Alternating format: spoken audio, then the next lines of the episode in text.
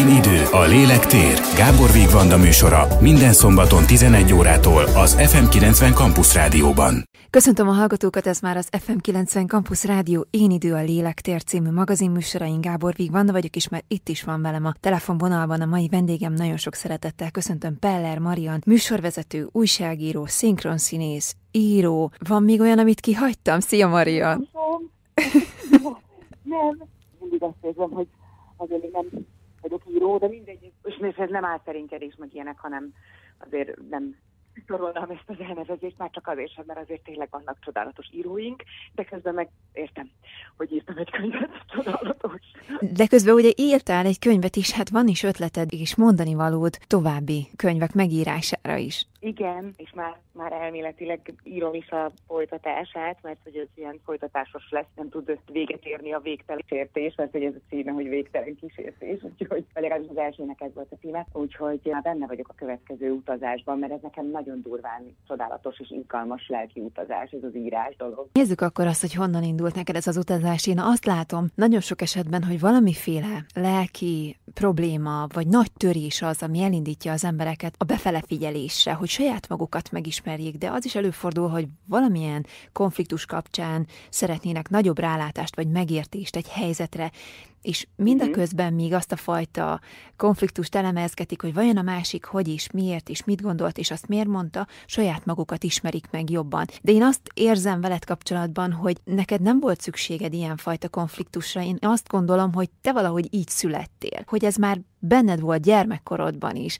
ez a fajta nagyobb rálátás, vagy nagyobb nyitottság a megértésre? Kíváncsiság, igen, és ezt jól érzed, és ezt akartam mondani, édes Vanda, hogy a legtöbb embernek valóban, és tök jól látod, nem véletlenül látod, mert annyira jó a címe is a, a műsornak, hogy ezzel foglalkozol te is, hogy, hogy valóban a legtöbb embernek vagy léleknek szüksége van nehézségre, problémára, pofonra, hogy arra terelődjön, amit meg kell tapasztalnia, vagy meg kell értenie, tanulnia egy életen belül. És nem, az nem azt jelenti, hogy nekem ne lett volna ráeszmélő pofonom, vagy, vagy, vagy emlékeztető pofonom. Az van, hogy én tényleg, amióta emlékszem, kisebb gyerekkoromtól kezdve, hogy van bennem egyfajta kíváncsiság és vonzalom a misztikum iránt, hogy az iránt a világ iránt, amit nem látunk a fizikai szemünkkel, nem tudunk megérinteni a fizikai testünkkel, de valahogy mégis érzem, hogy, hogy ott, ott van nekem valami elásva, valami kincs, amit onnan ki kell bányászni, és ez hogy nagyjából a, még először ugye a vallással, a katolikus vallással, meg katolikus családba, keresztény katolikus családba születtem, és én kértem 8 éves koromban, 9 éves koromban, hogy hagyj járjak hittanra, mert azt éreztem, hogy ezek a bibliai történetek engem nagyon érdekelnek, hogy nagyon vonz az, az egész világ, de akkor még nem tudtam, hogy miért. És aztán tényleg így van, hogy visszanézek most 35 évesre, azt kell, hogy mondjam, hogy nem volt semmi sem véletlen, és nagyon szeretem úgy szemlélni az életemet, főleg ilyen beszélgetésekkor is, de egyébként ezt magamban is megteszem, hogy meglátom bennük az életemben lévő helyzetekben az összefüggéseket. Nem minden okot értek meg rögtön, csak abban vagyok egyre biztosabb, bizonyosabb, hogy mindennek ténylegesen oka van tehát, hogy én azt valamiért meg akartam nézni, tapasztalni, és amikor üvöltve zokogok a kocsiba, és veszekszem az égiekkel, de ilyen is előfordul, akkor is valamit nagyon nehezen élek meg. És hát az van, hogy általában az én érzelmi skálám azért az amplitúdom az elég széles, elég, elég hirtelen is elég nagy tud lenni. Tehát nem az van, hogy finoman óvatosan szeretek, vagy finoman óvatosan haragszom, vagy elnyomok mindent magamban, hanem nálam ez, ez, ez ilyen őrületes négyzetre emelkedett másokhoz képest, ezt meg kell tanulnom kezelni, helyén kezelni, mert most el tudom mondani, hogy miért kell nekem most ezt ennyire érzelmesen, ennyire átélni ezt az egészet, meg ennyire belemenni ebbe az egész spirituális témába, de nem akarlak fárasztani, meg úgyis majd megkérdezek, hogyha ha úgy van, de hogy ez nagyon sok tanulni valóm van, és nagyon élvezem, hogy ilyen, ilyen szemmel tudom nézni az életemet, és akár mások életét is. Hogyha már a gyermekkortól indultunk, akkor melyik voltak azok a felismerések, azok a pontok, amikor te is rájöttél, hogy különleges az, amit te tudsz, vagy ahogyan te látod a dolgokat, vagy ahogyan te soha érzed a dolgokat? Ezt. De értem, amit mondasz, soha nem gondoltam ezt, hogy ez különleges. Én arra nem gondoltam, hogy ezt más nem érzi, vagy vagy nem látja így, vagy nem gondolkodik ugyanígy, vagy nem így figyeli, szemléli a saját életét. Én csak azt tudtam, hogy mindig, amikor jött, megvannak ezek a pontok tényleg, amik pofonoknak vagy feladatnak nevezhetőek, de apróbbak még mindig. Tehát egy jó indulatú pajzsmirigy, meg nagyobbodás, egy görb 14-15 éves koromban és 16-7 éves koromban pedig ezért eltávolították ezt a bizonyosat, és akkor a göböt, és arra emlékszem, hogy az is egy nagyon fontos pont volt, mert írtam a naplomban, ami most is itt van a fiókomban, tehát akkor leírom itt tizenévesen, hogy, hogy én tudom, hogy ezt miért kaptam, hogy ezt magamnak én teremtettem, és hogy, hogy most, hogyha megszabadulunk tőle, így, hogy ezt kivágták, így, így mostantól kezdve nem fogok ilyet teremteni magamnak, tudatosan, biztosan nem, és hogy tudom, hogy gyógyult vagyok. És arra is emlékszem, hogy bejön a professzor másnap, a műtét másnapján, és akkor kapom a darált kaját, mert hogy nem, nem, nem nagyon tudnak nyelni, ugye egy pajzsmirigy műtét után az emberek, én meg, meg eszem a zsemlét minden gond nélkül, és nyelem le, és mondja az orvos, hogy ó, oh, hát ez hát ez, ez döbbenet, hogy, hogy már is mondtam, hogy nem, én tudom, hogy már túl vagyok ezen, professzor úr, tehát hogy köszönöm szépen, én már meggyógyultam, mehetünk is haza, nyilván még bent tartott a két napig megfigyelés, de hogy annyira érdekes volt. Így most visszagondolva valóban egy ilyen érdekes rácsodálkozás. Hogy ezt honnan tudtam, vagy honnan éreztem, azt nem tudom neked megmondani, és akkor még csak nem is olvastam ilyen témájú könyveket, de egyébként azt gondolom, hogy a legtöbb emberben valójában ez a bölcsesség benne van, tehát hogy benne vannak az emlékek, csak amiket hoz. Ha hiszünk az előző életekben, én ilyen vagyok, én hiszek abban, hogy sokszor élünk, mert tapasztalunk, és így tudunk fejlődni és hogy csak bizonyos pontok kellenek, amikor, amikor emlékezteti őt az élete, vagy ő maga emlékezteti saját magát, vagy egy találkozás emlékezteti arra, hogy ő mi mindent hozott magával, és mi mindent tud, és mit kell most megtanulnia. Ezzel kapcsolatosan egyébként sosem volt benned félelem az ismeretlentől? Vagy attól a fajta világtól, amit ugye nem lehet látni, de itt van bennünk, vagy körülöttünk, vagy felettünk, vagy ki miben hisz és ki, hogyan tudja ezt mondjuk magában vizualizálni, vagy elképzelni, de, de nem volt benned félelem? Egy időben szerintem volt, de hogy erre már annyira nem is emlékszem, mert annyival több az az idő, amikor már nem félek ettől a láthatatlan világtól, vagy a transzcendentális világtól. Nekem ez, mert én azt érzem, hogy én, ja Istenem, mert én mindig kérek magamra, kérek is magamra áldást, és ezért én azt érzem, hogy én áldott vagyok, hogy a családom áldott, hogy hogyha minket ér is valamiféle földi síkon bajnak nevezett esemény, akkor is. Tehát az a legfőbb jó szolgálja, és a legjobb kimenetele lesz. Egyszerűen nem tudok máshogy hozzáállni a dolgokhoz, és éppen ezért azt érzem, hogy azok az energiák, akik és amik körbevesznek, legyen ez mindenki hite szerint angyal, nem tudom, de akár az ördögöt vagy a démonokat is ide vehetjük. Abban hiszek, hogy mindértünk vannak a jóknak nevezettek, és a rossznak nevezettek is. Nem bántani akarnak valójában, hanem ők is tanítani akarnak. Mondjuk úgy, hogy megkísértenek, és az ember lélekfejlődtségétől függően el tudja dönteni, hogy belemegy a kísértésbe, megtapasztal valamit, de hogy, és egyébként azon, hogy annyi, tehát mindenkiben benne van a félelem ettől a világtól, de bennem valahogy tényleg egyszerűen nincs azt érzem, hogy, mert máshogy tekint erre az egészre. Azt gondolom, hogy ők, ők mindértünk vannak azért, hogy én fejlődjek, hogy én tanuljak. Érted? Bocsánat, a hülyeség, tehát hogy lehet, hogy furcsának szűlik ez a logika. Most pont az jutott eszembe, hogy sokan azt is mondják, hogy igazából mindenki egy egy térből, egy, egy valóból van. A jó is, meg a rossz is Igen. egy valóból van. Így van nem ismerem szó szerint a Bibliát, nem tudok belőle idézni, miként bármilyen könyvet olvasok el, semmiből sem tudok egy idő után szó szerint idézni valahogy az agyam, így ezt a részét így elengedi, és ezt vállalnom kell. Hiába olvasok sokat, viszont érzeteket kelt bennem, tudod, és akkor az alapján eldöntöm, hogy mi igaz, mi nem. És tudom, hogy a Bibliában van ilyen jellegű idézet, aminek ez a lényege, hogy a sátán, vagy ördög, vagy Lucifer, amit tudom, hogy nem mind ugyanaz valójában, az az Istennek szövetségese. Hát, hogy ő ott ül ugyanúgy az asztalnál a többi arkangyalokkal, és megbeszélik, hogy mi fog történni. Tehát én abban hiszek, hogy itt ez a földi élet, ez a földi sík, ez kell, hogy a dualitása miatt tartalmazzon jót és rosszat. És meg kell tapasztalnunk mind a két oldalt, hogy aztán ténylegesen a leg, csiszoltabb gyémántá tudjunk csiszolódni. Nekem annyira tetszik, hogy te mindig hozzáteszed azt, hogy a te hited szerint, hogy te nem Igen. akarsz senkit Igen. semmiről meggyőzni. Nem, mert nem szabad. Nem szabad, mert egyrészt, ezt már sokszor elmondtam, de akkor is elmondom, mert szerintem ez egy tök fontos dolog. Az emberi hit pont olyan, mint az új lenyomat, totálisan egyedi. Mindenki, az alapok lehetnek hasonlóak, ugyanazok, és akkor de jó, akkor megtaláljuk a közösséget, és akkor, és akkor tudunk beszélgetni, adott esetben vitatkozni bizonyos dolgokról, de a hit az egy annyira intim dolog, annyi mindentől függ, függ attól, hogy ki élt meg előző életei során, ha hisz benne, ha nem hisz benne, az én hitem szerint. Tehát eleve hoz egy csomagot helyből.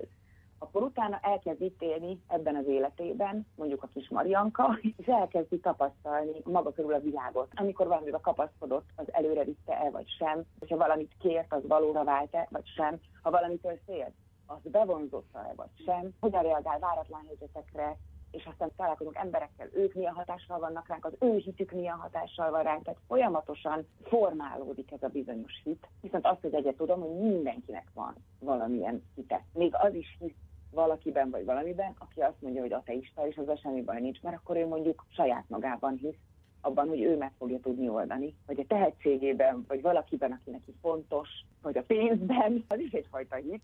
Tehát ebben a dologban vagyok biztos, egy hit nélkül élni szerintem nem nagyon lehet, hosszú távon biztos nem, akkor egyszerűen elveszik valamit az ember, elveszik a talajt a lába alól teljes mértékben, tehát az depressziósá válik, és nagyon különböző az, és semmilyen módon nem szeretném meggyőzni semmiképpen. Nekem nem az a dolgom, nekem az a dolgom, hogy a saját hitemet is erősítsem, tehát önző módon foglalkozom ezzel a témakörrel. Hangosan, nyitottan, mert én magam is tanulni szeretnék, fejlődni szeretnék, és nagyon sokat tanulok azoktól, akik, akikkel beszélgetek, akár a, a követőim közül, akik kikerülnek, és csak ennyi, hogy nyitogatni a szíveket erre a világra, vagy erre a gondolkodásmódra, arra, hogy igenis minden összefügg mindennel, és mi is össze vagyunk kötve. Ezért nem lehet függetleníteni magunkat másoktól. Ez a motivációd? Ezért csinálod ezt az egészet, hogy megpróbálsz másoknak is segíteni valamilyen módon hát az életvezetésükben?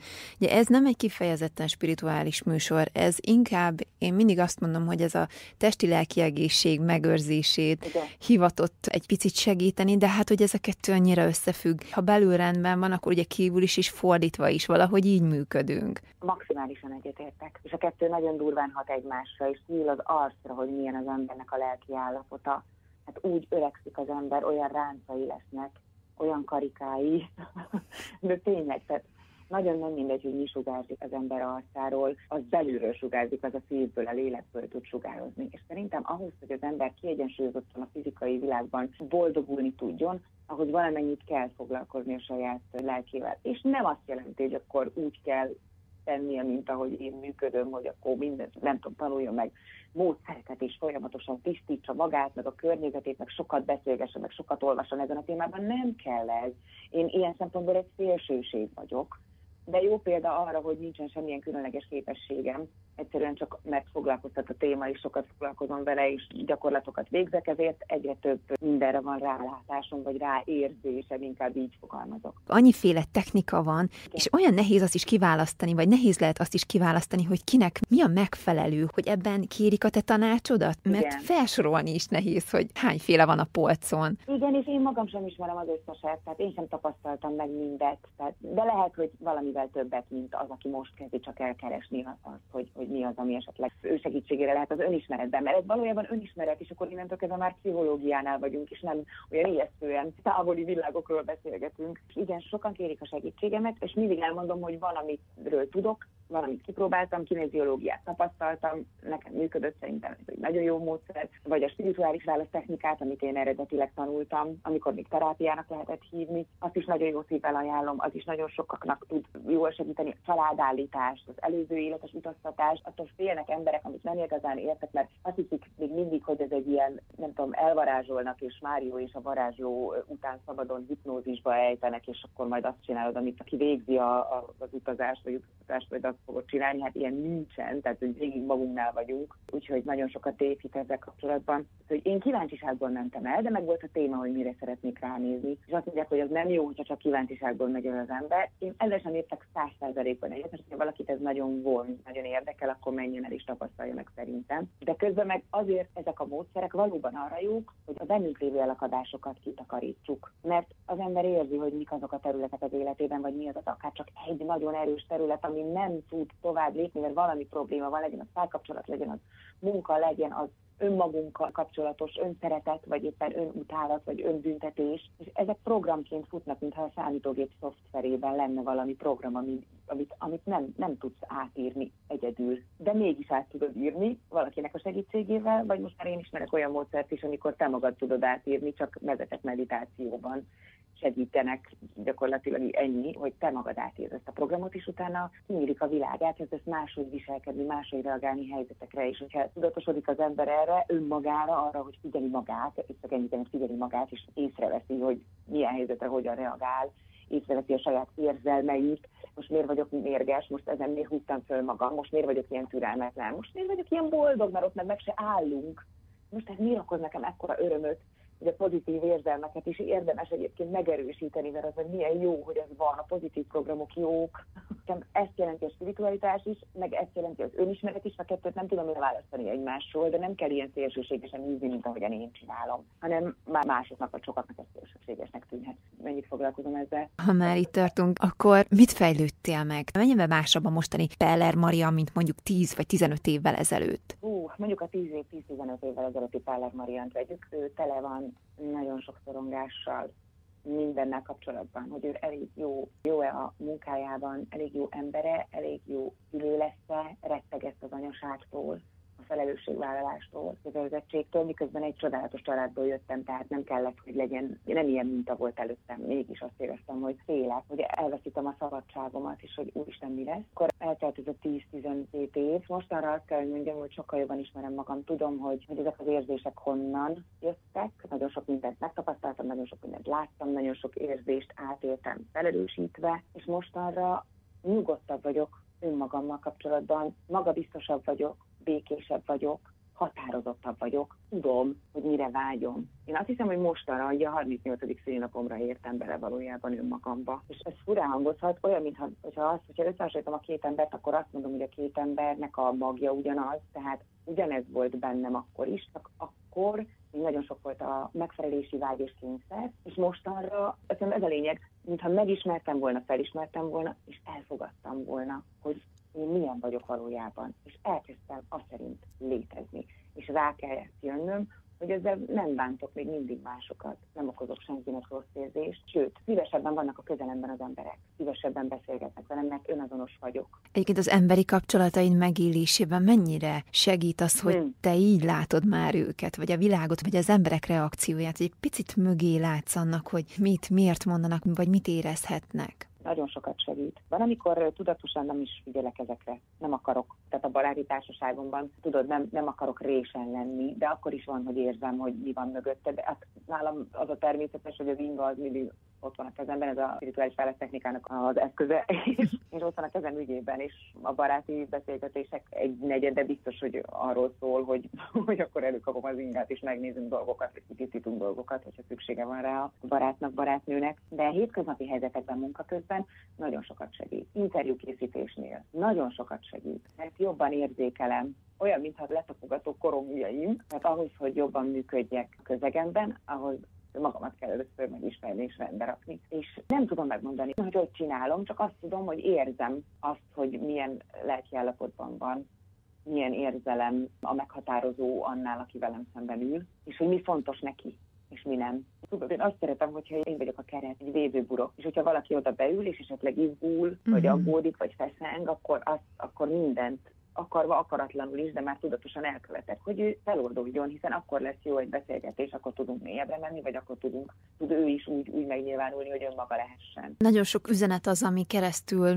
jön a te lelkeden, és a könyved is tele van nagyon sok üzenettel. Mi az, amit szeretnél átadni, ami olyan, nem azt mondom, hogy egy-egy különleges üzenet, hanem olyan mindennapokra használható, kis mankó úgy az élethez. Ó, te olyan egyszerű ez, csak szerintem az emberek nagy része valamiért én is ilyen voltam egy csomó ideig, tudja, hogy tök jó lenne valamit megtenni, de nem teszi meg a kezdő lépést. És itt most arra gondolok, hogy emlékszem, hogy nagyon-nagyon, már, már gyerekként megfogalmaztam, tizenvalahány, egy-két-három-négy éves, hogy hogy igen, hogy agykontroll, mert apukám olvasta a könyvet, otthon meg gyakorolta, hát mondom, tök jó lenne elmenni, megtanulni ezt a módszert. Én el fogok menni és megtanulom, de 32 évesen mentem el először agykontrollt a folyamra. Tehát, hogy addig húztam, de nem baj, mert legalább, tehát amit is itt nem múlik, hogy ez az egyik tanácsom, hogyha valaki szeretne önmagával egy kicsit jobban foglalkozni, akkor tegye meg. Tegye meg az első lépést. A hétvégén egy buliban találkoztam egy lányjal, aki mondta nekem, annyira édes volt, hogy, őt mindig csak a, hát nem a jó pasik, nem a, meg, nem, és most nem a külsőre érti, hanem, hanem lelkületében, nem, nem, nem, nem igazán jó,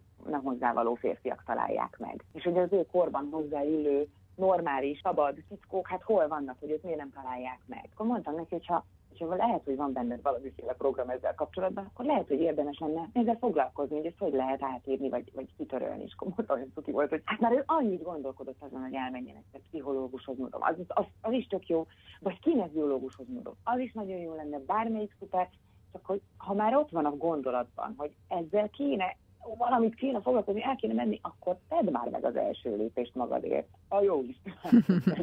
ne húzd az időt, mert telik, hát miért? Hát inkább ma, mint holnap, minél előbb. Ez az egyik, a másik pedig, hogy de ez hozni fogja magával, az ember nem válik önzővé, hogyha magával foglalkozik és magát rakja rendbe. Hát pont az az önzés, ha nem rakod magad rendbe és rá okádod a benned lévő feszültséget a külvilágra, a közvetlen környezetedre. Szóval először rak magad rendbe, hogy kezd el, már az tökéletes, már, már másod fogja magát érezni az ember, és aztán figyelj környezetedre, mire van szükségük, és ne azt add, amit szerinted adnod kell, hanem próbáld meg azt adni, ami a másiknak kell amire neki van szükség. És az egyébként általában semmi más, mint figyelem, szeretetteljes figyelem. Te mennyire érzed egyébként belülről, hogyha valamit meg kell tenned? Vagy hogyha mondjuk nem vagy jó helyen, vagy éppen pont fordítva, hogyha, hogyha jó helyen nagyon. vagy? Azt is nagyon, és akkor képzeld el, hogy megállok, és hogy kifejezetten megállok hálát adni, mert tudom, hogy annak milyen ereje van, hogy az hogy emeli a rezkészítőt, hogy mennyivel tök mindegy, akkor hogy fogalmazom meg, hogy ne legyen sok, már úgyis olyanokat mondtam, hogy valószínű az, aki nem így gondolkodik, már elmenekült, és azért ne arra úgy van, de hogy a hála az egy csoda, tehát hogy tényleg az egy gyógyító energia, az, az van legközelebb a, az igaz szintiszta szeretethez, amire mi emberek talán nem is vagyunk százszerzalékban képesek, hogy minden tényleg feltétel nélkül valakit és valamit mindent elfogadni, de hogy én megállok a, a pozitív, a boldog pillanatokban, és ezt gyakorlom, nem hosszan, tehát az azt mondja, hogy akkor most, ó, de hálás vagyok, és kántálok, hanem csak megállok egy pillanatra, felnézek, és tényleg azt mondom, hogy nagyon szépen. És a negatív pillanatokban pedig, vagy a, vagy a mélypontokon mindig segítséget kérek. Már nem esem kétségbe, hogy a kétségbeesés az úgy néz ki, hogy jó, akkor most, na most segítsetek, most, most van rátok szükségem, kérlek, kérlek. És utána mindig jön a segítség, az az izgalmas. Zseniális. Lehet, hogy nem abban a másodpercben, de ha egyébként arra van szükség, akkor abban a másodpercben megérkezik a segítség. Hétvégén volt Campus Fesztivál Debrecenben, és tankcsapda koncert is volt, és de jó. Egyszerűen fantasztikus volt egyébként a hangulat, hogy együtt voltak az emberek is. Sokszor hallottam már ezeket a dalokat, és valahogy most ragadott meg az a mondata a Lukás Laciéknak, hogy az életedet úgy kapod, ahogy kérted. Hogy ez Így mekkora van. igaz ebben a tekintetben, és te hogy tapasztalt, hogy mennyire vagyunk képesek mi emberek azt elfogadni, hogy tényleg olyan az életünk, ahogy mi azt kértük, vagy elképzeltük, és hogy nem lehet itt mindenkire haragudni, hogy ez miért nem sikerült, meg az miért nem jött össze úgy, ahogy akartuk, hanem belülre kellene nézni, és belül kellene valamit áthangolni, vagy átbalanszírozni, vagy dolgozni rajta, hogy az tényleg olyan legyen, amilyennel esetleg mi is már elégedettek vagyunk, vagy ami boldoggá tesz bennünket. Vagy éppen a nehézségeket egy kicsit könnyedebben tudjuk elfogadni, hogy jó, ezen most keresztül kell menni, de majd lesz ennek valami hozadéka. Meg tudjuk ezt tenni? Nem, én szerintem a legtöbb ember nem. Azzal sincs semmi baj, remélem, hogy még, még majd azért tudnak ezen a hozzáálláson változtatni, de szerintem mindenki cipel óriási terheket, és azt nem tudja elképzelni, épésszel, hogy ezt ő kérte, hogy ezt ő vállalta. Mert hát ilyet épélmélyű ember nem vállal, hogy, hogy valami... Aki akar szenvedni, igaz? Igen. Erre mondják a nagy tanítómesterek, hogy de hát nektek választhatod azt, hogy nem szenved. Na jó, hát azt nagyon könnyű így elérni, hogy akkor átkapcsolok valamit magamban, tehát hogy nem, ez van, hogy tényleg így van, hogy még még azt sem sikerül elfogadni, hogy magunk, mert hogy nem csak azt jelenti ez, hogy az életünkben nem okolhatunk más. Ha valami félresiklik, ha valami nem sikerül, ha elbocsátanak, ha, ha szakítanak velünk, mert hogy abban mi is benne vagyunk, ezt már ezt is rohadt nehéz elfogadni. De ha ezt most kitágítom és azt mondom, hogy ezt az életet, beleértve azt is, hogyha egy, egy bántalmazó családba születik egy lélek, hogy ezt a lélek aláírta, még születése előtt, hogy ő ezt most meg fogja tapasztalni, ezt a szörnyűséget. Érted? Tehát, hogy már ezt aztán már végképp nagyon necces elfogadni az emberek nagy részének. Sajnos. De az én hitem szerint ez, ez így működik, ez így van. Tehát semmit sincs véletlenül. És akkor tényleg ne tágítsuk ki ennyire szörnyűségesre, hanem csak a saját kis életünkben. Vegyük észre, könyörgöm. Tehát, hogy ha az ember megváltoztatja a hozzáállását valakihez, most mondok egy példát, volt olyan főnököm, aki csesztetett sokat, és nem tudom ezt szépen kifejezni, azért mert éppen rossz napjai voltak. Két-három havonta volt, volt pár rossz napja. Az elején befeszültem, nagyon zavart. Próbáltam valamennyire ellene menni, azt mondani, hogy nincs igazad, és aztán arra jutottam, hogy ez az ő, tehát hogy kivetíti rám az éppen aktuális rossz hangulatát, akkor, akkor megpróbálok máshogy reagálni, és egy olyan egyszerű mondatot választottam, és tudom, hogy közhely, de a közhelyek igazak, hogy amikor megint belement valami feszülésbe, és valami miatt én úgy éreztem, hogy igazságtalan módon rám szól, akkor csak magamban annyit mondtam, hogy én a szeretetet választ. Nem a haragot, nem a dühöt, nem a sértettséget, én a szeretetet választom.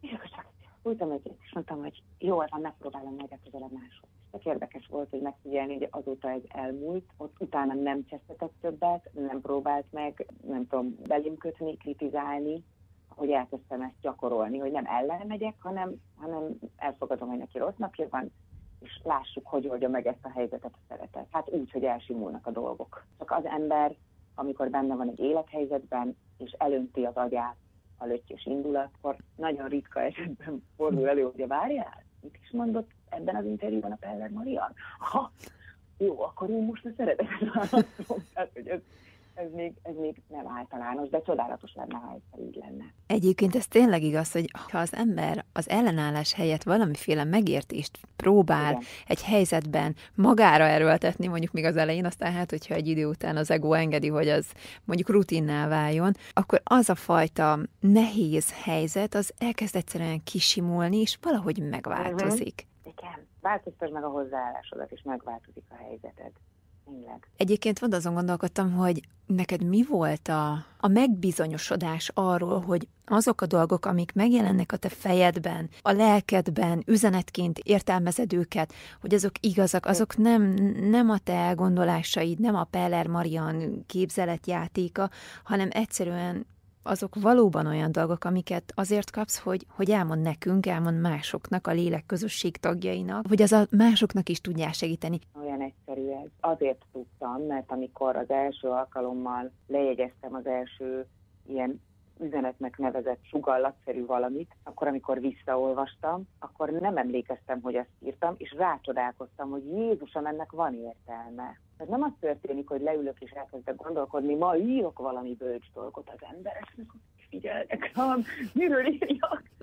Sosem ez történik. Mindig kapok egy konkrét szót a választechnikás táblázatokon keresztül, vagy egyet vagy többet, és utána egyszerűen csak hagyom, hogy tehát olyan, olyan vagyok, mint valami gép, ami átereszti magát, írom le. Nem fogom föl, hogy mit írok le, nem viccelek. Képeket látok, van, hogy hallom a mondatot, nem tudom, hogy ez mitől függ, és akkor egyszer csak kész van a szöveg, vége van. Jó, és akkor elkezdem visszaolvasni, és összeáll, és értelme van. Te jó Isten. És utána pedig jönnek a visszajelzések az emberektől, hogy, hogy ez most nagyon jókor jött, hogy most ezzel küzdök, és te jó, hogy ezt elolvastam, mert segít hogy kapaszkodót adott, vagy jó, kipróbálom. Tehát, hogy nekem ez a bizonyosság, ez, ez azt a bizonyosságot, hogy, hogy amikor elolvasom, azt tudom, hogy én ezt nem tudnék az agyammal írni. Érted? Nekem ez nincs meg. Én nem vagyok ilyen bölcs. Ez egy folyamat, amiben te benne vagy, meg hogy ez az egész élet is tulajdonképpen, erről szoktunk is beszélgetni ebben a műsorban, hogy egy ilyen neverending story, amit tanulni kell, de hogy te hol látod magad ebben a folyamatban, hogyha már így a reinkarnációt is megemlítetted, hiszen a regényed is ebben a témában íródott, tehát hogy te hol, Peller Maria, hol van most ebben a folyamatban? Mi az, amit még Néha. meg kell tanulnod? Mindent, úristen. Én úgy érzem, mintha ebben az életben ébredtem volna föl először igazán. Az ébredés azt jelenti, hogy most először talán már értem, hogy mi a helyes irány, hogy mit kell tennem. De mi van, ha tévedek? Ezt mindig fenntartom magamnak, ezt a kis kérdőjelet, ezt a kis szkepticizmus mindig ott tartom, mert irányban tart szerintem. Az jó. Ha valaki önhitté válik, meg azt gondolja, hogy ő tudja a tutit, na ott baj van. Tehát ez nincs. Ez, ez ne fenyegessen, ez a veszély soha. Én nagyon szeretem ezt a mondást, hogy tudod, van egy, ha van egy kis gömb, akkor az, ami tudás mondjuk, ha a tudást egy gömbként látom, ami akkor mondjuk, mintha így összeteszem a két kezemet, akkor a körülötte lévő, az a felület, ami a gömb felülete, az ekkora felületen érintkezik a nem tudással. Tehát, tehát akkor a, felül, a külső felületen tudom, hogy azt, azt még mind tudom. Aztán ahogy nő ez a tudás gömb, egyre nagyobb felületen érintkezik a nem tudással. Jön rá az ember, hogy minél többet tud, annál sokkal kevesebb a tudása valójában. Tehát, hogy sokkal több van még, mit nem értettünk meg, mit nem éltünk át, mit nem tapasztaltunk meg és nem értjük, hogy mi vesz még bennünket körül. És azért az van, hogy a hitem is így formálódott, erősödött az utóbbi időben, hogy, hogy ja, hogy még egyébként lehettek a bolygón kívül is valóban intelligens lények, hogy mert nem csak a Földön élünk, intelligensnek mondott lényekként úgy mondom, hogy intelligensek vagyunk, hogy közben romboljuk azt a bolygót, ami életet ad nekünk, bravo ember. Tehát, hogy, hogy így nő folyamatosan a, a tudás, és jössz rá, hogy még mennyi mindent nem tud. Itt tartok most, hogy egyre inkább tudom, hogy még nagyon nem tudok semmit.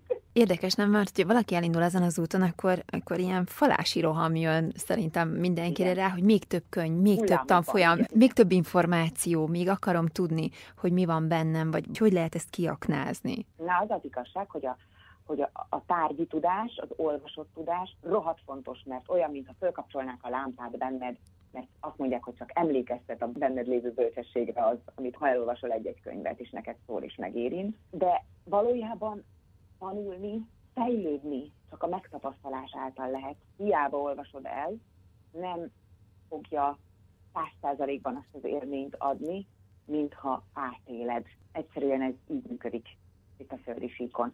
Amikor elindultál, mennyire volt az fontos, hogy, hogy olyan közeg vegyen körül, család, barátok, akik erre nyitottak, akik ezt elfogadják, akik inspirálnak arra, hogy akkor vállalt fel, mondd el, mondd ki, és akkor majd lesz valahogy, de itt vagyunk mögötted. Ez egy nagyon jó kérdés, mert hogy egyáltalán, egyáltalán nem, nem is emlékszem ilyen jellegű beszélgetésre. Egyedül a férjemmel beszélgettem erről, akinél szkeptikusabb embert nem ismerek a föld.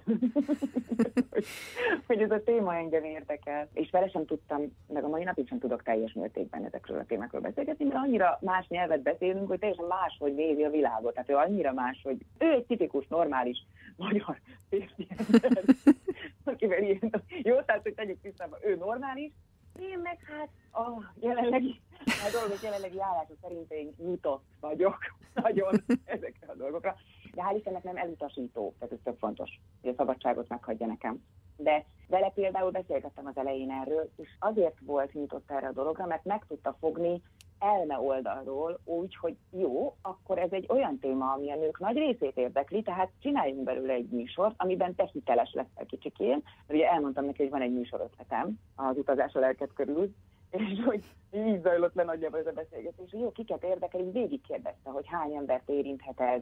És mondtam, hogy nem mondom, a nők 90%-át szerintem ez valamilyen formában érdek. A férfiak, hát majd meglátjuk, hogy ez közben, hogy ennyire nyitottak, egyébként egyre többen is nagyon összeretem. De hogy ő volt csak ilyen szempontból a támogató közeg, mert mástól meg se kérdeztem, meg nem mertem erről úgy beszélgetni. A nővérem nyilván tudta, meg együtt a csomó mindent tapasztaltunk, meg átéltünk, de, de ő sem vállalta ezt a dolgot így, és miután a szkeptikus férjem azt mondta, hogy ilyen formában a műsoron keresztül ez oké, okay, ez vállalható, hogy nem akarsz meggyőzni senkit semmiről, hanem te is keresed a válaszokat, és együtt keressük, ez itt tök jó, akkor hajrá, hajrá, hurra előre. És ő jobban bízott a, a sikeremben, mint én én ilyenkor csak megyek, mert érzem, hogy csinálnom kell. De nem tudom, hogy mi lesz a vége. Van egy nagyon erős hajtóerő, venni kell, ezt csinálni kell, aztán majd meglátjuk, hogy működik-e. Ugye a férfiak és nők közötti különbség, vagy az elfogadás, hogy vajon ha egy nyitott a világ elindul, és a családok otthon, a négy fal között mernek és tudnak erről nyitottan beszélgetni,